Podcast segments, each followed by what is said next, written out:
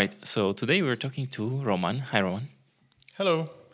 Uh, I'm glad to have you here. Uh, and today we're going to talk about the UIX, the library you wrote. And I think the first time I saw this is you created a video by creating a library or creating this with a Clojure spec, like validating the yeah. DOM and stuff. It was very interesting. I remember watching this and I was like a bit like puzzled. How did you do this? So uh, I'm really glad you're here. But maybe before we jump there, who's Roman?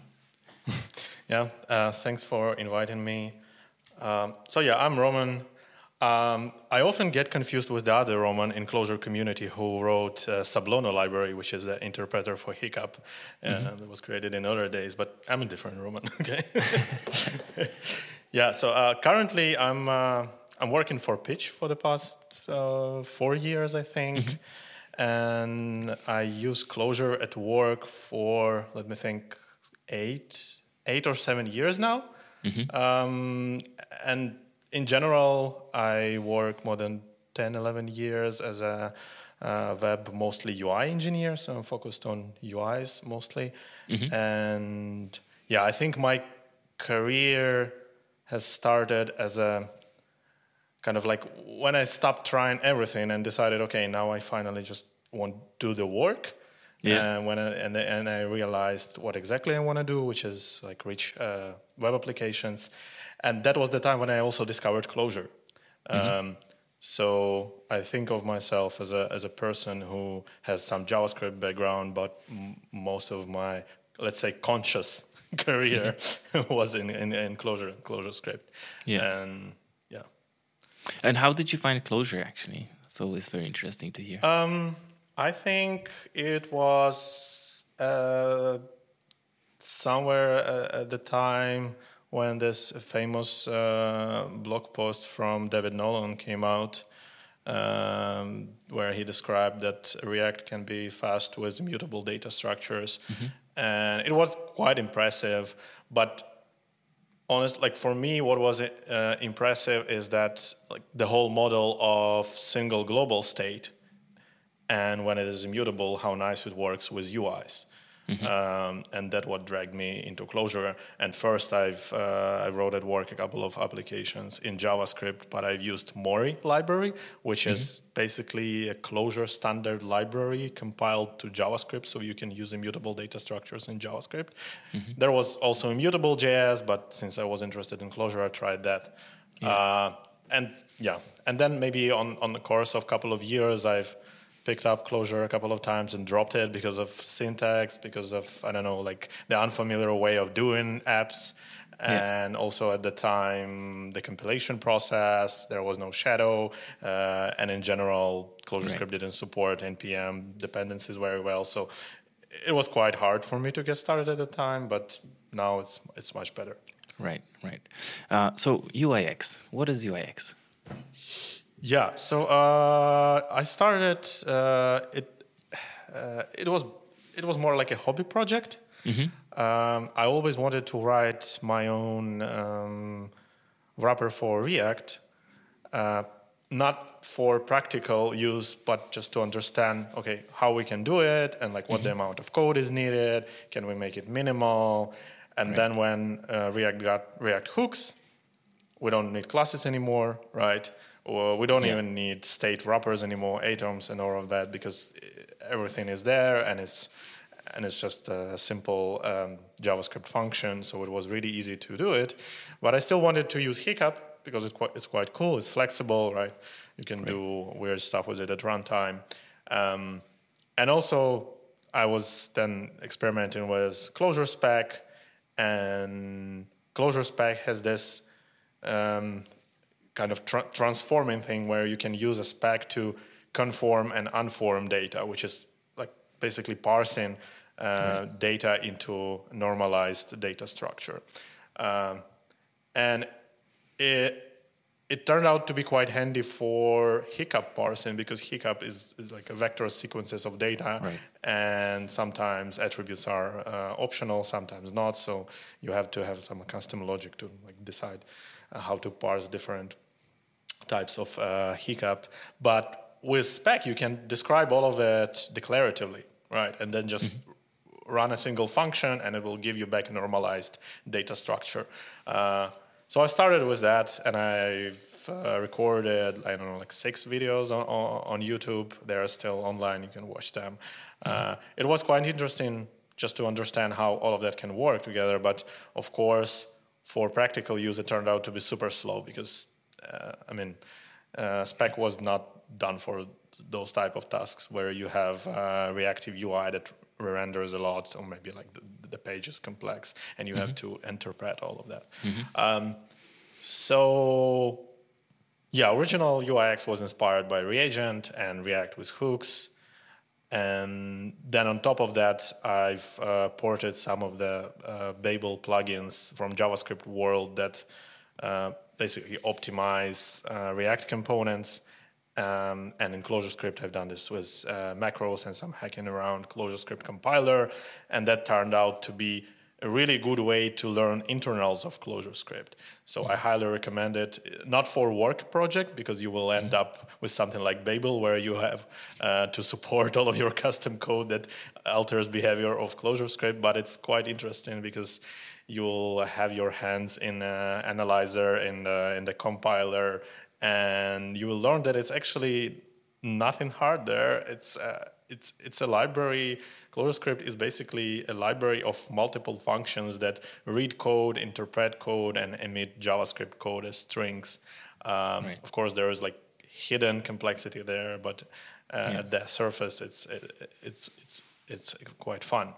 Mm-hmm. Um, yeah, so I think I think that was original UIX, and right. and um, yeah, of course, then I rewrote it uh, without uh, Clojure spec so it can be usable, and people started picking it up and, and, and using it. Mm-hmm. So that was UIX one, and then like why, like what led you to doing UIX two, like? Um, yeah, so UIX two was created for Pitch. Uh, mm-hmm. while while I was working for Pitch, uh, I think um, I think we did it in 2021. So at this time, at this time, sorry, yeah, at this time you were using Reagent and Reframe. Yeah, yeah. So most of uh, and then, most of pitch yeah. written was was Reagent. Mm-hmm. And I think and like what leads you to doing, yeah. Yeah, I think I think currently it's like 50-50. Half of components is written mm-hmm. in, in Reagent, and the other half is in UIX, and we have around 3,000 UI components in uh, overall.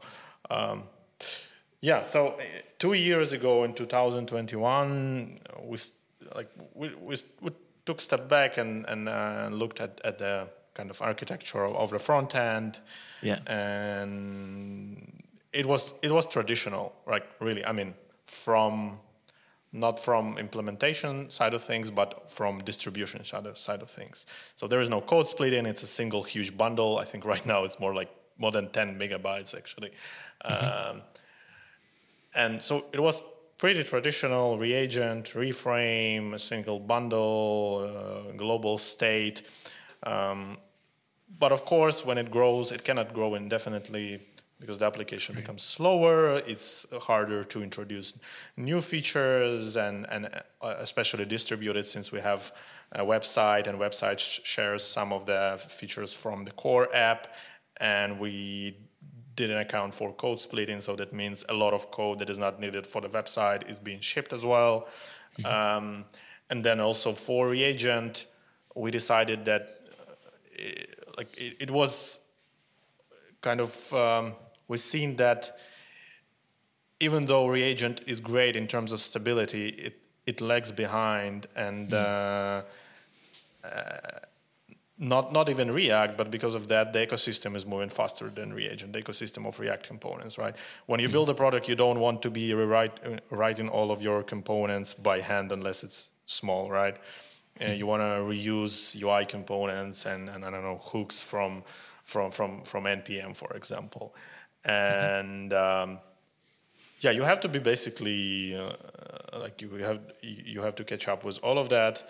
And Reagent did introduce uh, support for hooks and functional component, but because Reagent tries to be uh, backwards compatible, um, we now have uh, different ways of creating a component, uh, an element in reagent. We have this F syntax, so it adds additional layers of complexity or like something that you have to be aware of in order to use a component. Because if you have a component with hooks and you render it as a typical reagent component without the F part, then there's going to be an error. So it's those small things that led us to understand that okay, we we want to be closer to uh, React, to React with hooks.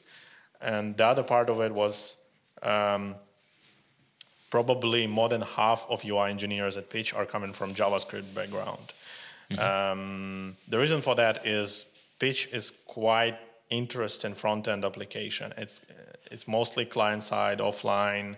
Well, we use uh, uh, IndexedDB, so and and it's and it's quite demanding in terms of performance, slides rendering, and and presenting experience has to be good. Animations, so it requires yeah. a good knowledge of the front end technologies, right?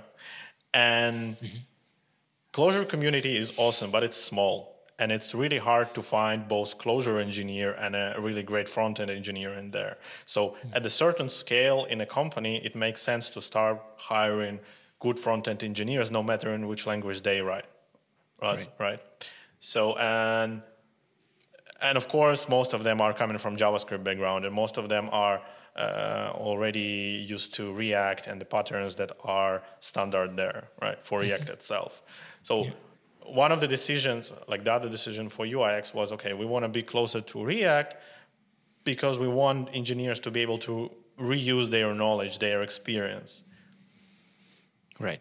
And, but the gap yeah. between React or JavaScript and ClojureScript. Yeah, yeah, yeah, just make it a little bit narrow.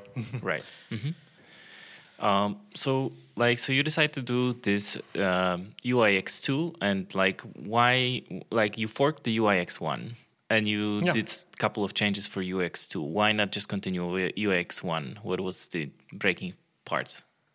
Uh, it turned out to be completely different library like the way it works, the way it looks, the syntax is different, mm-hmm. and um, yeah, I've decided that okay, I will keep it separate, and then I will develop UIX2 within Pitch, and I will keep it open source, and I'd like it to be inside of organization because uh, it. Uh, it's more likely than it will be supported by organization than when it's like on its own and for example when i will go right. away um, but yeah it's open source so anyone can contribute and i actually have a couple of people from Clojure community who started adopting uix2 at work and they're contributing actually to the library which is i'm right. very grateful for all right uh, and so, what are the main differences between UIX and, for example, like the reagent? Like, I mean, apart from you mentioned Hiccup, UIX also is using Hiccup. Yeah, so the, the first version did use Hiccup. Mm-hmm. Um, the second one, UIX2, doesn't have Hiccup. Uh, we adopted uh, dollar syntax from Helix library. Mm-hmm. Uh, before before deciding on syntax, we tried different uh, approaches, even using Hiccup with uh, how is it called? The tag uh, with tags, the tag literals mm-hmm. thing. Tag liter- in, in literals, yeah. yeah, yeah. But it turned out to be like not very good experience for structural editing and also code started to be highly nested. Mm-hmm. and since we wanted to pre-compile all of hiccup anyway we decided like okay we don't need hiccup at all. We'll just use macros or functions. And because we started using macros the dollar macro for ui for describing ui structure uh, it actually uh, we, we then discovered that it's much nicer experience because um, since you no, no longer have flexibility of hiccup at runtime, um, I mean, some applications do need it. For example, if you want to generate forms from data, right? We don't need that. Um, we tend to have pretty static uh, um, UI components, and it worked quite well because you no you no longer have this powerful flexibility and you have instead you have restriction of writing uh, UI structure as static as possible. It also helped with readability, right? Mm-hmm. Because when you can do with Hiccup everything at runtime, you can write really weird code that will take you at least a couple of minutes to understand what component is doing. But if it's more like HTML, I mean, it doesn't look like HTML. It's a, more like a Clojure function call, but it looks static and it's really easy to understand what's happening there. I think it's also a really great benefit for um, maintainability of application code that you are writing. Mm-hmm. Um, so you mentioned one part, uh, which was the uh, conversion or like uh, familiarity of JavaScript people knowing. Uh, the, was there any kind of like performance issues that you might have that you said you know uh, the UIX might be better than the reagent? I mean, one thing is hiccup, but it's. Um, it only makes sense when we are micro benchmarking, right? Mm-hmm. Because uh, if you take a typical product built with React, I mean, with any front end technology, and if you, and if at, at its core it's UI structure that is being interpreted at runtime, most likely it's gonna be the least performance problem that you have, right? Mm-hmm. Most, perf- most, most of performance probably live in your data, how you work with data, how you work with DOM, for example. Um, so yeah, like purely on benchmarking side, UIX is going to be faster because it, it basically skips interpretation, right? Mm-hmm. It just calls into React itself. Mm-hmm. Uh, but yeah, and on the other hand, it all depends. On, on, on in some cases when you have a large screen and most of it has to be updated, in hiccup interpretation still contributes into the, the overall update cycle.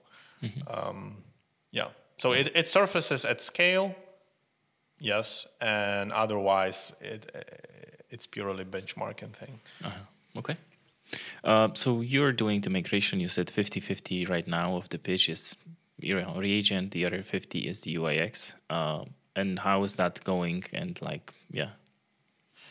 Yeah. Um, so I think so. When in 2021 I started writing into V2, and after a year in 2022, yeah, actually, I think it was in April we started migrating. So there was a point where we are like, okay, we've tested it on a couple of uh, parts of, of pitch. It works quite well. So we'll start kind of official migration. It's not going to be just everyone uh, sits and then starts rewriting all of UI components. Right. We'll just gradually migrate component by component. When you work on a feature or like fixing bugs, you can you notice reagent component, just rewrite it. Um, yeah, and right now, uh, 60% actually of components are UIX, and the other one is reagent components. Migration in general is going very well um, because most of UI components are just they're just rendering DOM uh, maybe there is a local state, but porting local state from ratoms to uh, hooks in most cases is straightforward. Um, of course, there is a there is a question of reframe or maybe like special reagent syntax. There is like this error with let that is quite different from how you write components in pure React uh, with hooks. Um, but for that, we kind of do it crowdsourcing uh, experience of people who already did it and we have a slack channel where you can post um, a question if you're not sure how to do something and, and everyone will help you. Uh, so it's a collective effort. It takes time but there is no pressure and it's going it's going really well. One one thing that uh, i in particular like about the way how we're doing migration is that we put effort into introducing some functions and de- for developer kind of experience um, process of migrating from reagent to UIX. So, for example, let's say you're rewriting reagent component into UIX, but you forgot to remove hiccup. You just like change it the way a component is created, change it the state, but you uh, left hiccup in, in, in UIX component. Of course, there's going to be an error. Uh, and what we did, we created a development type, development time checks mm-hmm. in UIX components that will say, okay, you're using Hiccup, perhaps you forgot to rewrite it to UIX.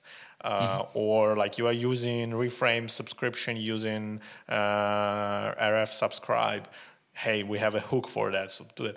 Uh, it it's kind of similar to uh, how React is going deep into uh, kind of helping you to deal with certain issues. For example, like you, you should be following the rules of hooks, right? So React will t- will have a, a very nice warning for you. So I've tried to do this as well, so we can have smooth uh, transition um, right. from reagent to UIX, and it, it, works quite well. People like it.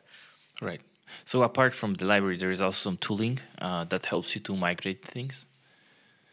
Yeah. Right. Mm-hmm.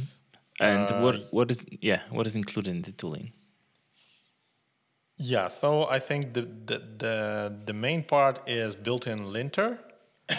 Mm-hmm. Uh, and I think the motivation for it originally was so in React uh, there is such a thing as hooks dependencies, right? There is an mm-hmm. effect or use effect hook or use memo or use callback, and they all have uh, an array of dependencies.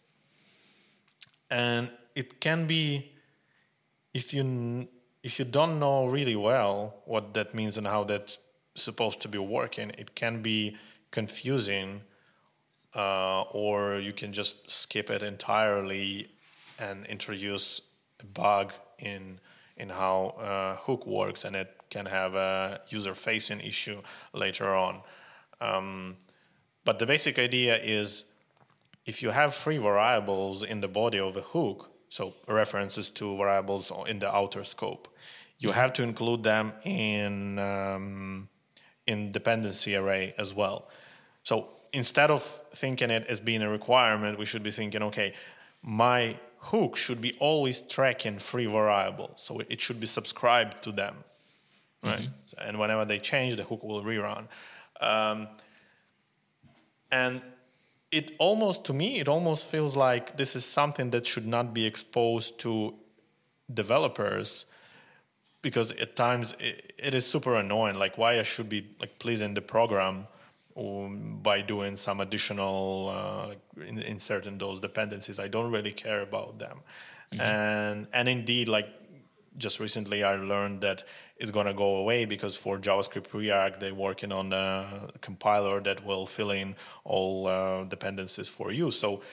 It, it's a low level thing that was exposed onto developers, but it it didn't have to be that that way and now they're mm-hmm. Kind of like hiding it from you by introducing another level of abstraction on top of it um, but normally in javascript world this was this is sold with es uh, linter plugin so ESLinter, mm-hmm. ESLint is a plugin for, for JavaScript.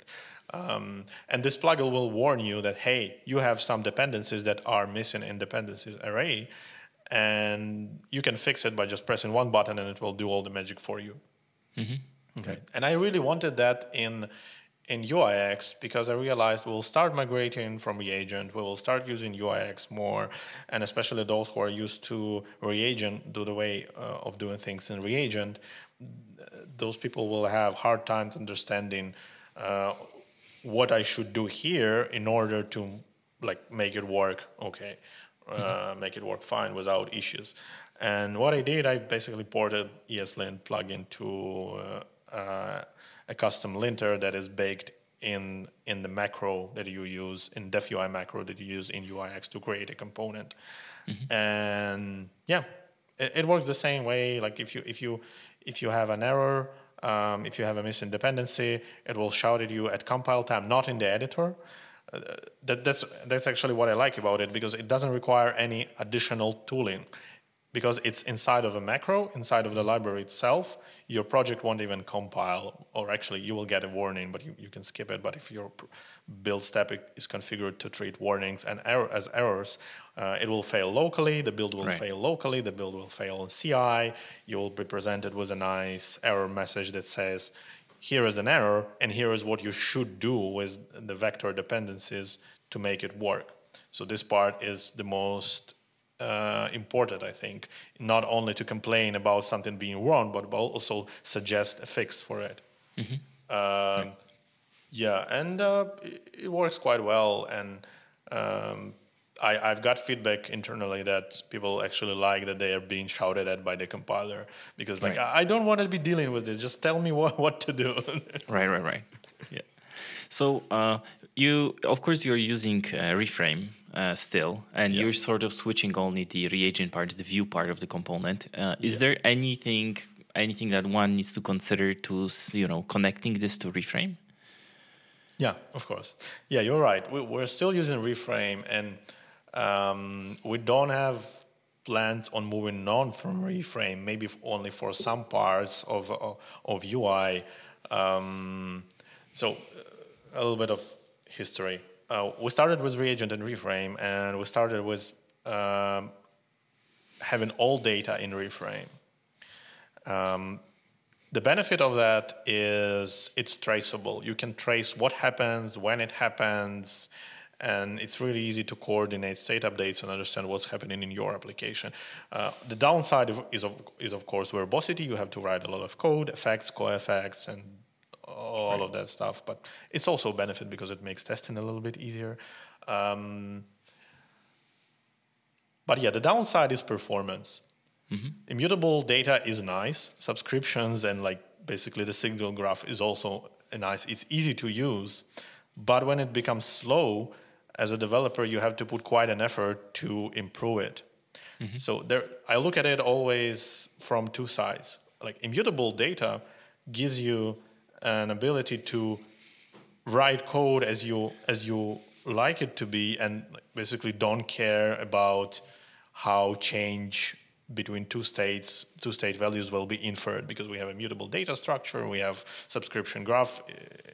It, it, it handles quite nicely. So I would say you don't care uh, you don't care about how, how you write into the state, but you care about how you read into the state. You can just update the data structure, but then your read side of things, subscription graph will figure out uh, what what exactly changed, and it's quite nice from developer experience side of things. But for performance, it's it's not really great when you have a lot of stuff and you then you have to write code in a certain way. Um, yeah, so there, there's there is always an upside and downside, right? Um, yeah, so we started um, migrating some of the components to use local state because it didn't make sense to use global state for them if it's like a, a reusable right. component where uh, its piece of state is only related to its internals and outer world should not be yeah. uh, knowing anything about it, right? Um, but yeah, we still have like ninety percent of state in uh, in in in reframe, and of course we will will not uh, probably ever uh, get rid of it, and that's not what we want to do, right? Right. Um, so I had to introduce some kind of a gluing layer between reframe subscriptions and UIX, and the reason when why additional work was needed there. Um, because reframe subscriptions are implemented on top of reagent reactions and right. reagent reaction is like an atom like uh, data type that gives you an ability to subscribe to uh, to changes right mm-hmm. um, and that that that's what reagent works with works with so that's why it works fine but for uh, UIX or well we can even tell like for pure React components because UIX is basically like a pure React component. It doesn't have any state yeah. wrappers. Um, yeah, ratoms, reactions, they're not going to work for UIX because right. React component doesn't know what it is. It doesn't know how to subscribe to to an atom. So uh, I had to write this gluing layer that will subscribe component to an atom to a reaction that is returned from reframe subscription. Mm-hmm. And this layer is basically using the use external source or something like this hook that exists in React. And it was exactly created uh, so that React components can be subscribed to external source of, of, of data. Mm-hmm. So it can be anything. It can be local storage, it can be WebSocket connection, it can be a, a reframe subscription. And yeah, and I, and I wrote this hook. It, it, it's quite nice. It works really well. There are some differences in how um, state updates are um, delivered to a component, which makes it a little bit tricky to understand why you have like a race condition in your UI when you use both reagent with reframe and UIX and reframe and those like let's say it's a rare case, but sometimes uh, when the moon in a certain position, you know, you can have right. a weird warning in right, your right. console. Uh, but yeah, that that's just the way it is, and because basically reagent has its own scheduling mechanism and rendering loop and React has its own a little bit different scheduling mechanism for updates. It's based on different set of timers and timeouts. Um, there is like there is a way to synchronize them, but mm-hmm. sometimes there can be an error. Um, yeah, and, and this hook it's called use subscribe. Uh, it's not a part of UIX itself, but you can find it in uh, documentation. There is a source code. It, it's quite short. Yeah. Mm-hmm. So yeah, uh, when I would like to start to use UIX, like what's the best way to go for it? Uh, yeah, you can install it. For, you can install it uh, from uh, what was it called? Not Clojars? from Maven. Yeah, Clojars, right? You can mm-hmm. install it from Clojars. There is a UIX core and UIX DOM packages, similar to React, how you have uh, React and React DOM. And for React Native, you don't need anything. Just you don't need React, UIX DOM, just use UIX uh, core and that's it because in, in in in react native there is no like native component you have mm-hmm. to require everything uh, as a module by hand so it works quite well and we actually have a mobile app and it's uh, not all of it but there is also like a, a migration process. and some of the components are written in UIX, so it works quite well. Yeah. Um, so you can start with Clojars, but there is also um, a starter template. It's a reference from UIX2 repo. Mm-hmm. Uh, so you can use this template, GitHub template, to start a project. And also you can use uh, npx create UIX app command, which will scaffold the project for you from that template. So if you're used to something like uh, create React app or this family of scaffolding tools, that's right. something that you can use. Mm-hmm. And uh, like you know, so this is uh, relying a lot, of course, on React, on JavaScript. Like, uh, what's your practice on sort of keeping on top of everything what's happening in JavaScript world? Uh, I no longer do that, and I'm lagging behind a lot. I, I, only recently started, like, switched for my like hobby projects or experimentations, prototypes. I've switched from Webpack to ESBuild. Uh-huh. Uh, I've tried Vite. Uh, I mean, there is a lot of build tools out there yeah. right now. The last time I was like deep into that stuff, I remember there was Webpack, uh, yeah. Rollup, Browserify was kind of uh, uh, the old day thing right. already. Turbopack. I, mean, I'm not talk- Turbo. I don't know what that. Turbopack is probably a new one from Vercel or something. Yes, that's the one. Yeah. Yeah, so I'm using ESBuild. It's quite nice. It's super fast. Error messages are cool. It's easy to set up. It has a lot of um, what I what I like. Like I think f- uh, JavaScript frontend community went through um, years of like installing plugins to Webpack for JSX, for Babel and new features and all of that. And after some years, people realized, okay, we tend to use all of that 90% of the time. Let's have a bundler that already supports all of this. So now you don't need right. those plugins. You just say, okay, uh, I'm using you don't, you don't even have to say I'm using React. It will understand that there is JSX and it will compi- compile it right. for you. So it's it's quite nice experience. But yeah, I, I like behind a lot. Um, I, I, I, read documentation from time to time. I don't have time to watch talks. Uh, I used to enjoy watching talks and listening to podcasts, but nowadays I more listen to podcasts than than watching talks because. Mm-hmm. Um, yeah, it's just you have something in background and you listen right. to it right, right, right. Yeah, uh, I think uh, you know, apart from the um, advantages of using something like React because of the huge ecosystem, uh, y- you sometimes, of course, pay the price of like trying to keep up with the ecosystem, right? Like you mentioned, the hooks. Mm-hmm. Who knows what will be the next thing? Uh, but do you think there is also a space for a native uh, ClojureScript DOM library, if you will? Yeah, I mean, why not? I don't know. It's it's uh, it sounds like a lot of work, especially if we talk about um, like this new wave of front end frameworks, which is uh, Solid.js and Svelte. So apart how they are doing state management, they are also doing uh, DOM updates differently, right? They are highly granular. And when you think about it, it's actually very similar to re-frame in the way how not how updates delivered, but how you can achieve that with re-frame. So how SolidJS works, for example, instead of state update triggering rerun of the entire component and rebuilding uh, virtual DOM, um, and then like applying diffin and figuring out what what, what changed in SolidJS. Uh, if you have data which is coming out of state and the compiler inside of SolidJS is smart enough to figure out okay, this data that is going to be updated is used only in this and this component, not even component, but markup. So there is like you you can see that it kind of breaks through, uh, like breaks into a lower level through a component to individual elements inside of a component. So it not it doesn't subscribe a component to changes. It subscribes individual elements that are returned from the component. So that's why your component never reruns in solid JS, and that's very confusing for me as a as a React person because I used to okay. If, if component updates, if, if state updates, component reruns. And mm-hmm. now suddenly, yeah, that's not true. It's a function, a component in solid JS is just a, for means of modularity. So you can Yeah. break things apart like in, in smaller pieces.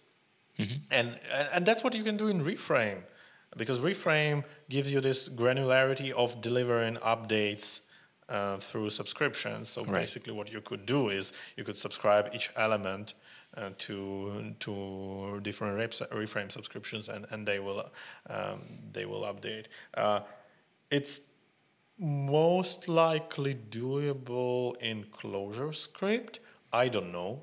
Um, I think it's it with macros it's going to be harder or less straightforward to implement because when you have more like in JavaScript a full program kind of analysis where it's not collocated like with a macro but it's just a compiler that runs on everything uh, it sounds like it's going to it's much it's it's more feasible to do it this way because you are in control like you see the whole program right and you can shuffle things around Yeah. compile things understand what's happening in different parts of a program and maybe it helps with optimizations but with macros the the benefit is that they are uh, co-located you have a macro per thing right but if you if you want to do something on the whole program it's it's not as as as Yeah. uh, as useful Cool. Very good. Uh, would there be anything else you would like to chat about in terms of like UIX or anything? Um, um, I guess I there don't is a know. Slack channel if someone wants any kind of help and stuff. ah, yeah, of course. Yeah, on Clojurians Slack, there is UIX channel. Um, yeah, if you need any help, if you're just starting, or you are migrating for from Reagent because it's like or from any other basically wrapper, it can be confusing. Just go there, ask a question, and you'll get help. Mm-hmm. Yeah. Cool. Well, thank you so much for taking the time chatting about UIX, and I'll catch you another time.